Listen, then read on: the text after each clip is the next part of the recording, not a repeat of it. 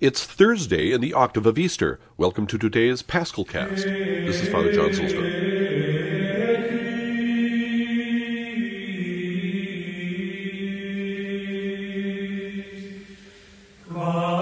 The Roman station today is Santi Dodici Apostoli, the Twelve Holy Apostles. The present decorations of this basilica result from the time of the return of the papacy to Rome after the Napoleonic occupation. The relics of St. James the Lesser and St. Philip can be venerated here. They were moved here long ago, but hidden away and then rediscovered when work was being done on the basilica in 1837. Relics of many saints were brought here in the ninth century to protect them from invaders. An inscription in the crypt says that Pope Stephen IV, in 886, walked barefoot from the catacombs to this church carrying relics on his shoulders. Other relics were brought here from the catacombs as they were rediscovered, especially in the 1800s. One delightful feature of this basilica, which you must see if you have a chance to visit it, is the tomb of Clement XIV, Papa Ganganelli, who suppressed the Jesuits in the 18th century.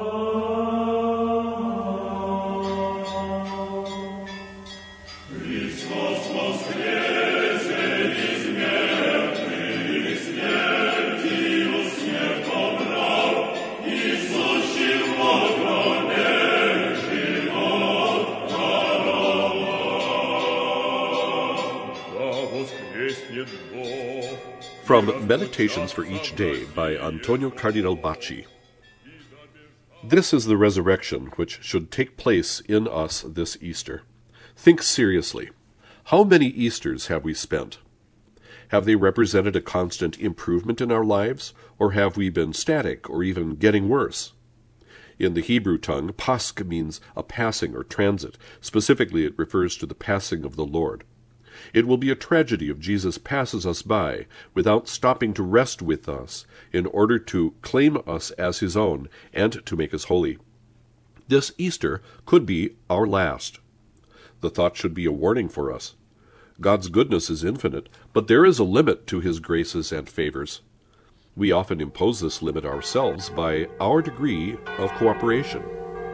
Our eternal salvation depends largely upon ourselves.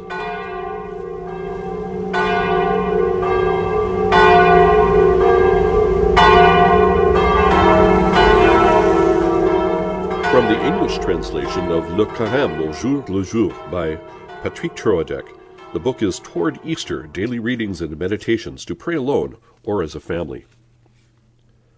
On Easter morning, Jesus appears in person to Mary Magdalene. St. John has recorded the details of this touching apparition. St. Mark, in his Gospel, tells us when he had risen from the dead early on the first day of the week, he appeared first to Mary Magdalene out of whom he had cast seven devils. It is through a woman, Eve, that the work of God was overthrown from the beginning.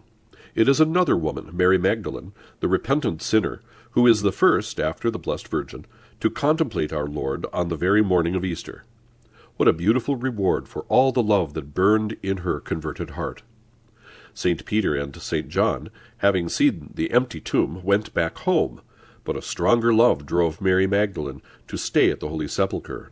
And behold, our Lord rewards her for her confidence and her perseverance by showing himself in person to her. He calls her by her name, Mary, and she answers him, Rabboni, which is to say, Master. Jesus is the Good Shepherd who calls his sheep by their name, and especially the lost sheep. St. Mary Magdalene thus appears as the great resurrected soul of the gospel. She teaches us the strength of love and reveals to us the graces that God reserves for souls who persevere. After her, our Lord appears successively to the holy women, to St. Peter, and then to the other apostles. What ranks people definitively in the kingdom of God is neither their nature, however rich it may be, nor their function, but the perfection of their love. Lord Jesus, grant me to love Thee as Mary Magdalene did, to remain attached to Thee in moments of desolation, like that which she experienced at Thy tomb. In this way will I be able, like her, to live of Thy life, and to share one day Thy happiness in heaven.